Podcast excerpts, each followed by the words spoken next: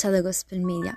Il verso di questa mattina è in Galati 5.1 che dice Cristo ci ha liberati per farci vivere effettivamente nella libertà. State dunque saldi in questa libertà e non ritornate a essere schiavi. Il rischio di perdere questa libertà esiste. Stiamo in guardia contro ogni cosa che ostacola la nostra libertà di servire il Signore o che ci rende sensibili a voci che vogliono allontanarci da Lui o condurci per vie contrarie al suo volere.